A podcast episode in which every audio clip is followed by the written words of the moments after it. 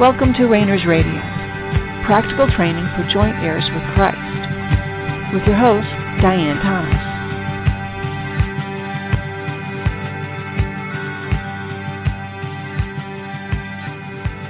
Good evening, and welcome to Rainers Radio.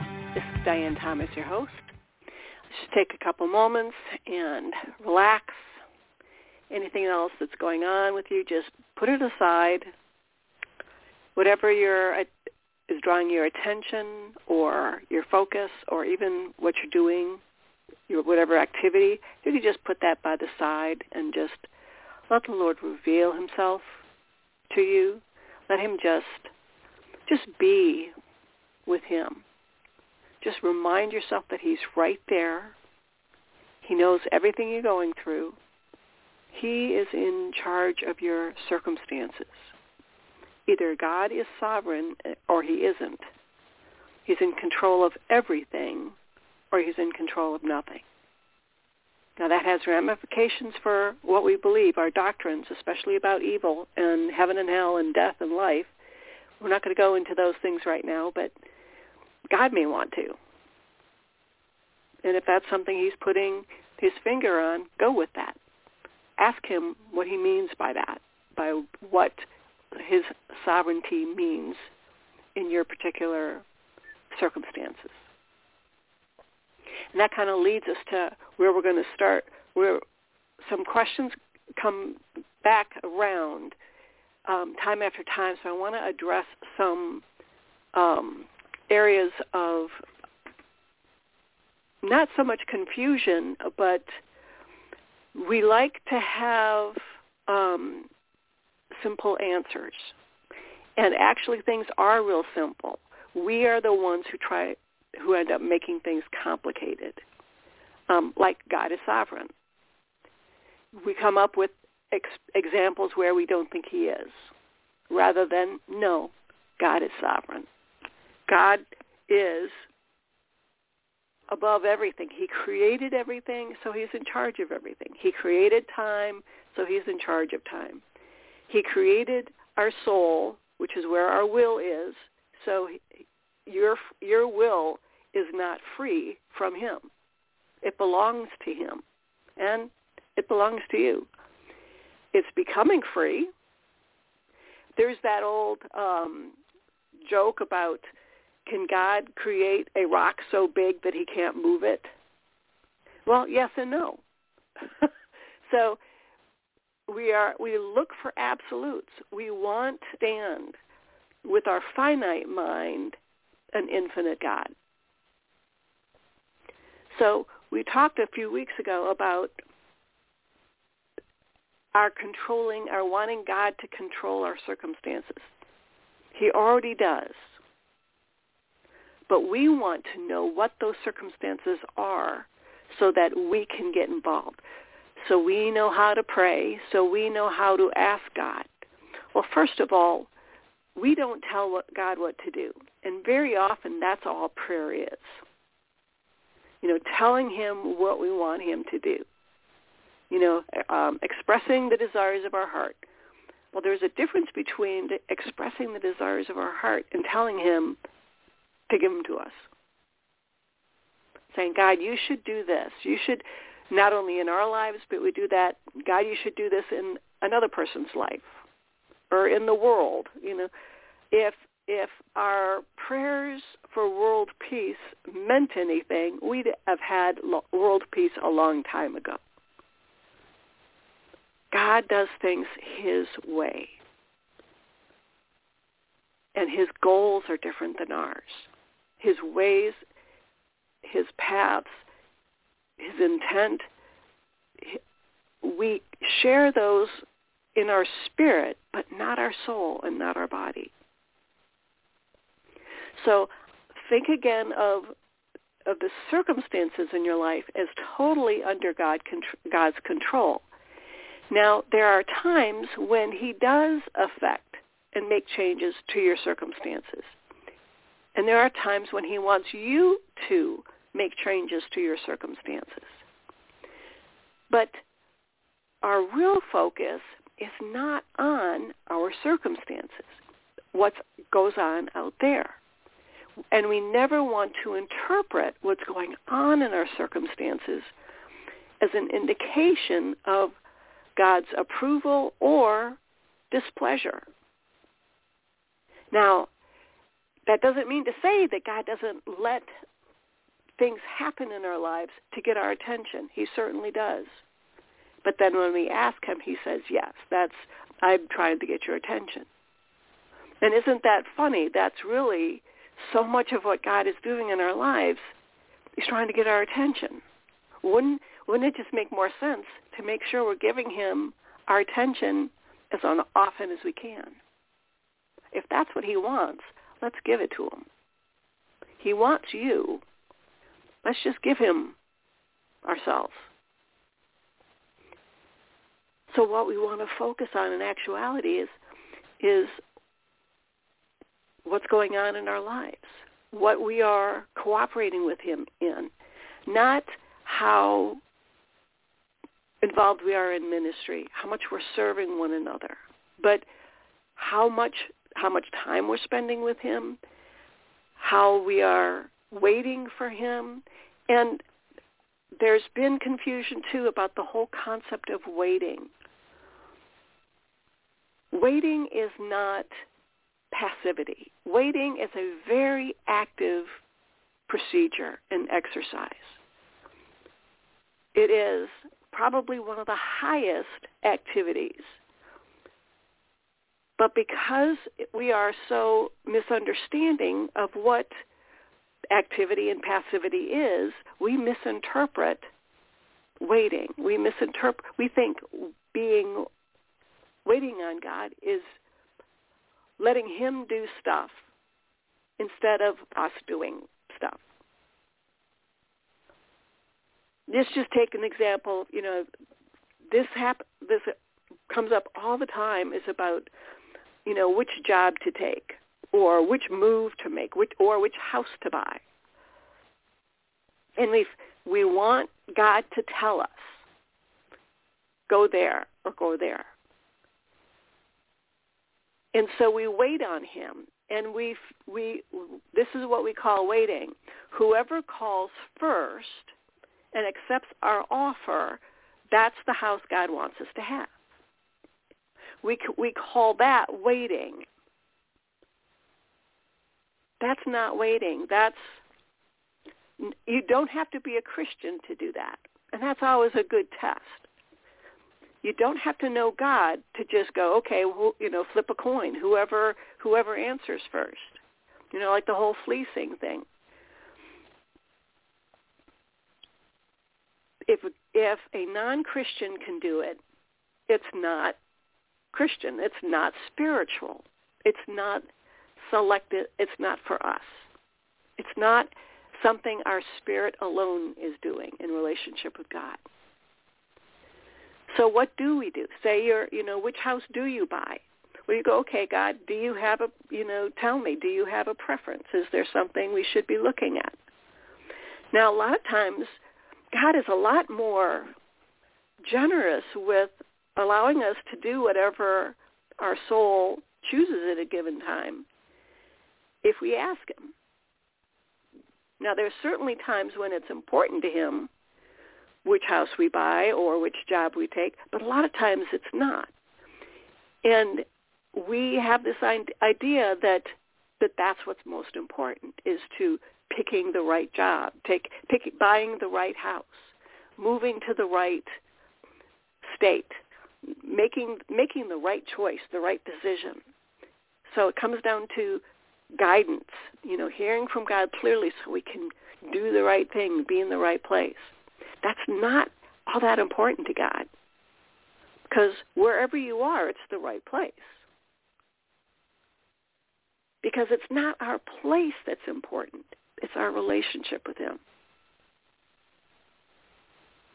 So we go back to that illustration about the rain falling. The rain falls on the just and the unjust.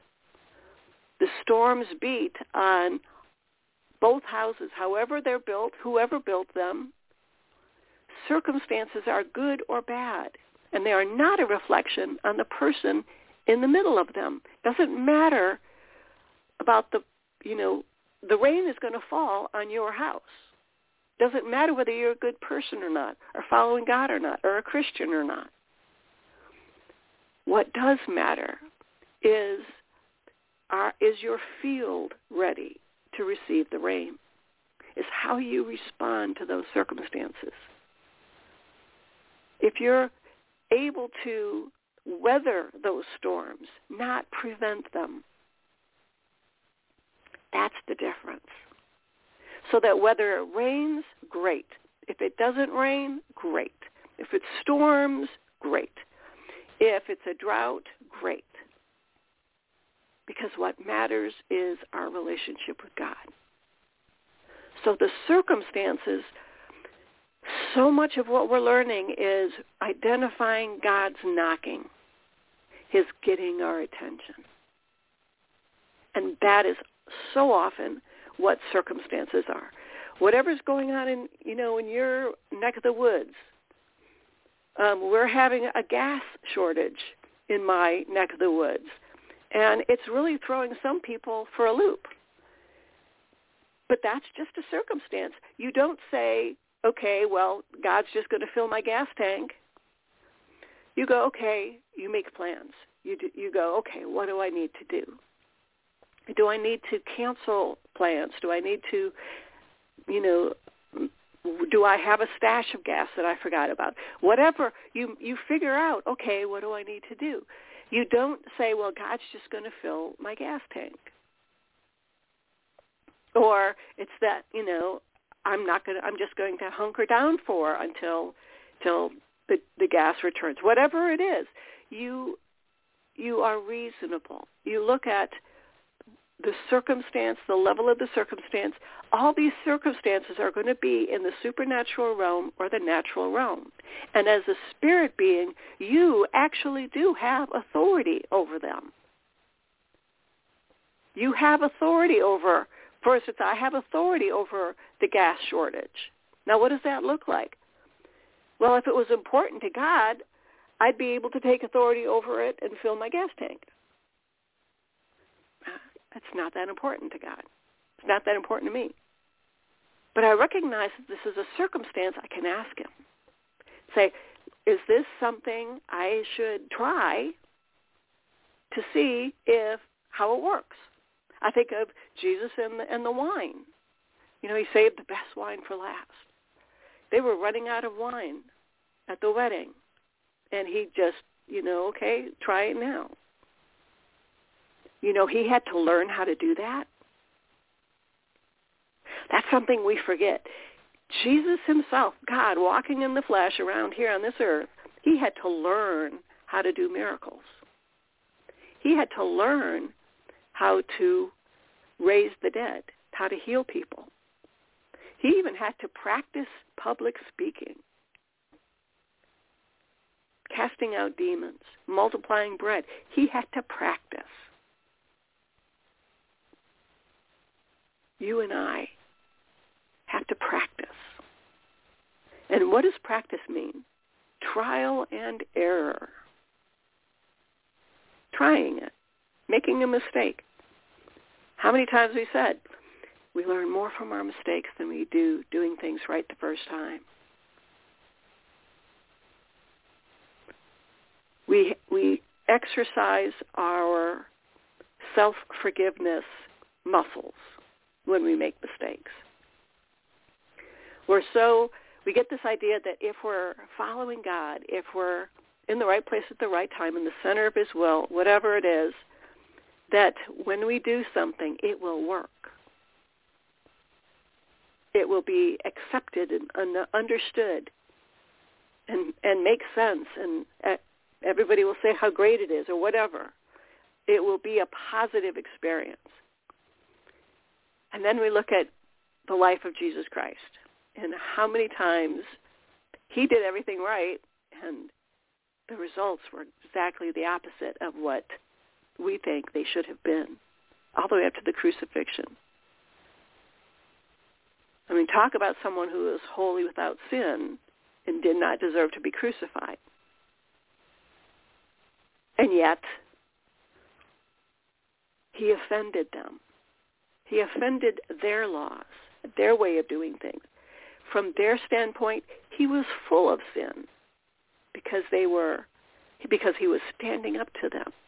He was choosing God's life, God's law.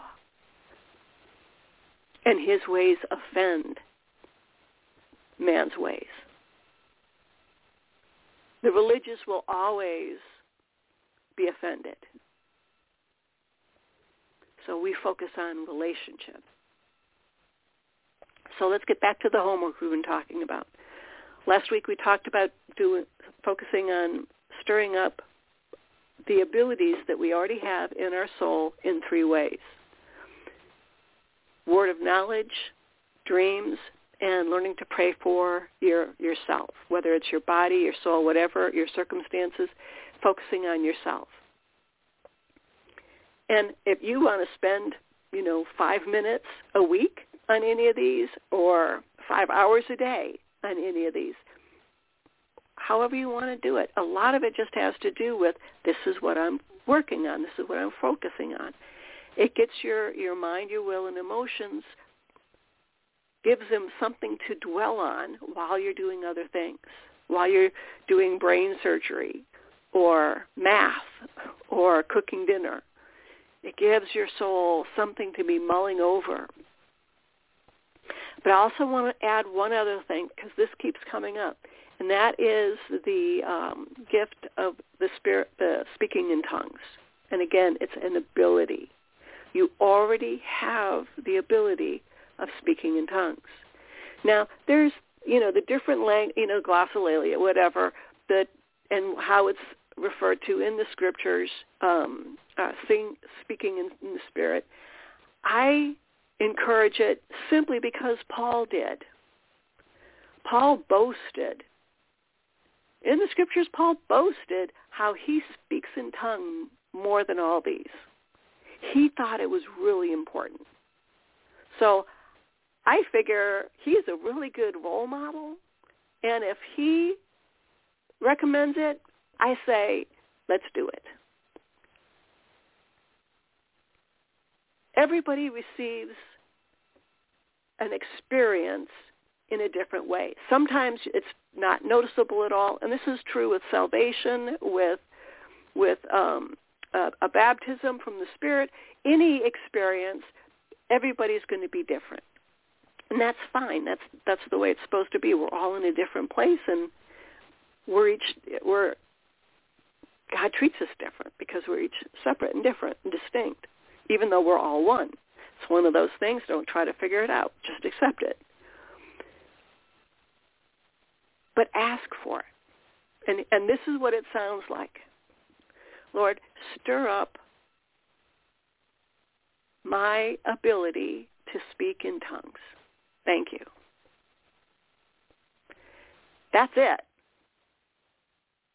That's it. Now, spend time, you know, five minutes a day. You, we're not talking huge investment of time here, unless you want to. Just be quiet, be set aside, and, and you know, just speak what comes to your mind. It could even be phone numbers you know, whatever the Lord brings to your mind, just speak it out. Now, speaking in tongues can be out loud or inside. It doesn't matter. There's, I think there's value in both. And also ask for multiple languages. And what you'll find very often is there's, there's worship tongues, and then there's warfare tongues, and then there's encouragement tongues where where you will when you need encouragement you will speak life to yourself by speaking in tongues out loud to yourself. Now one of the things i think that's valuable for is because it does override or sure or ignore our own perceptions. Now there'll be times when one of the things you'll, after you learn you're comfortable speaking in tongues, you'll start asking for the interpretation.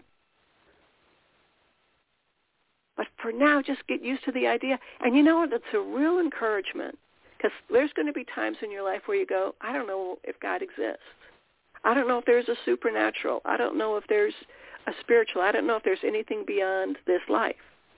And then when you start speaking in tongues to yourself even, you go, okay, I can't do that by myself. I can't do that on my own. That's not something I am manipulating. I'm not creating that on my own. So that gives us an encouragement that there's something beyond our own understanding. But that's that's all you need to do is ask. Now, if you do that and there's a period of time that passes by, say a week, and I'm just throwing, you know, if it takes, you know, if you want to give yourself a month, if you want to give yourself two days, whatever. But if you don't sense any, if you don't have an awareness of a, a language, a some people call it a prayer language. It's really not about prayer. It's about a communication. It's about, it's a way of expressing your soul's relationship with your spirit. Because again, this is a this is really not a spiritual language. It's a soulical language. Because your soul is is above time, just as your, your mind and your will and emotions are above time. God created time as, a, as an element of this world system, not part of your soul. So can, when you're expressing these other aspects of your soul, learn, just simply learn from them. They will teach you. Your soul will teach you how they work. You don't need to be don't force it. Don't force yourself. But say you've been making yourself available to God on a regular basis and, and you know, Lord, I'm you know, I'm just patiently waiting for tongues to for a new language. That's a great way of putting it. Just Lord, a new language. Do something different. I'm asking for something different. A new language. Now, now, if you would put it like that, he may do something else. He may express himself a whole different way. But you know what? That's fine. He's the God. He knows what you need. You know, he knows what you need far better than you do. Isn't that amazing? We think, okay, we need to ask God for this, this, this, and this, and he needs to do it this, this, this, this way. And he's over here saying, no, actually what you need is over here. And if you just be quiet long enough, I'd bring you over here, bring you to my quiet place where we can rest and commune together. So, but these are parts of the things that we're learning. So if that doesn't start happening after a period of time, whatever works for you, ask him if there's interference. Now, interference comes through our enemies. Our enemies are the world system, our own soulical bad habits, and the devil and his little buddies. So if there's no response, ask him, Lord, is there interference? We always start asking him, talking to him with yes or no questions. So if he says yes, you can, Lord, is that you? Says yes. I'm just giving you an example. Then you go, okay, Lord, is that interference a soulical bad habit? Is it a, the, one of the devils or his demons, his little buddies? Or is it the world system? And he will identify which area because depending on which enemy it is, you are learning about who your enemies are. If God didn't want you to learn how to deal with your enemies, he would remove them or he would remove you. Let me repeat that. If God didn't want you to learn how to deal with your enemies, he would remove them or he would remove you.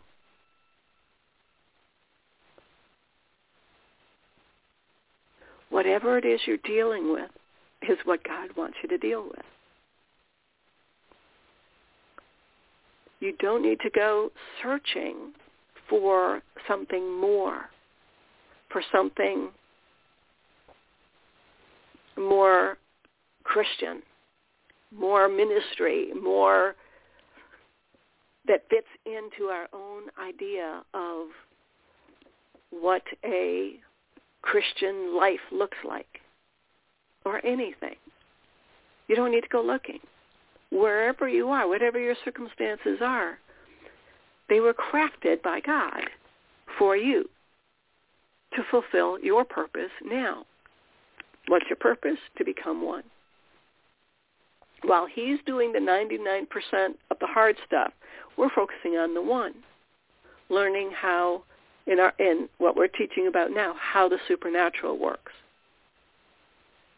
Stirring up the abilities that we already have in our soul. Learning to live and move and have our being as a spirit being. Those are things developing habits, developing our senses. Those are things we would, you know, think about, you know, the closer, you know, when um, when Jesus walked amongst his disciples, they saw this is how this works. This is what this is what God walking around on this earth looks like. He exemplified God. He showed this is have you been so long with me and you don't know the Father? He was Father, Son, and Holy Spirit walking around on this earth. This is what it looks like. Well, we don't have that. So we very often have substitutes. This is one of the reasons patiently waiting is so important is we let those substitutes fall by the wayside. You know, we talked a long time ago about what it takes to please God. Let me just assure you, you've already done it because Jesus did. You don't need to make him happy. He doesn't need you to be glorified. He glorifies himself. Even though he is not a needy God. He's not going around going, oh my gosh, nobody's honoring me, nobody's worshiping me. He's thoroughly self-sufficient. He doesn't need your help. He doesn't need your worship. He doesn't need any of these things. He's he's fully self-sufficient. But we get to participate in those things, in worship, in getting to know him, in embracing him and being embraced by him.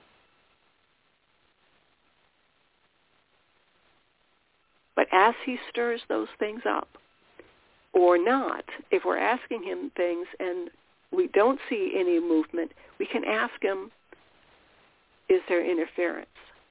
And then we've talked before on how to do that. That should be something available. It's on the website as well. And we'll, we'll get into it eventually. But deal with it objectively. Don't read anything into it. Don't conclude that, oh, because there's interference, it, it's something God doesn't want you to do. Ask him. And really, this is what it's all about. Developing your relationship with God. You know, so many times the scriptures refer to the relationship between God and his people as lovers that seek after one another and can't live without one another. And really that's God towards us. Excuse me. But that's not always us towards God. Your spirit's already doing that, already has sought God and has been captured by him but our soul has not. He is working on that. He's the one, again, who knows what you need and is stirring you up where you need it. This having all your abilities stirred up and working and operating perfectly, that's not the goal.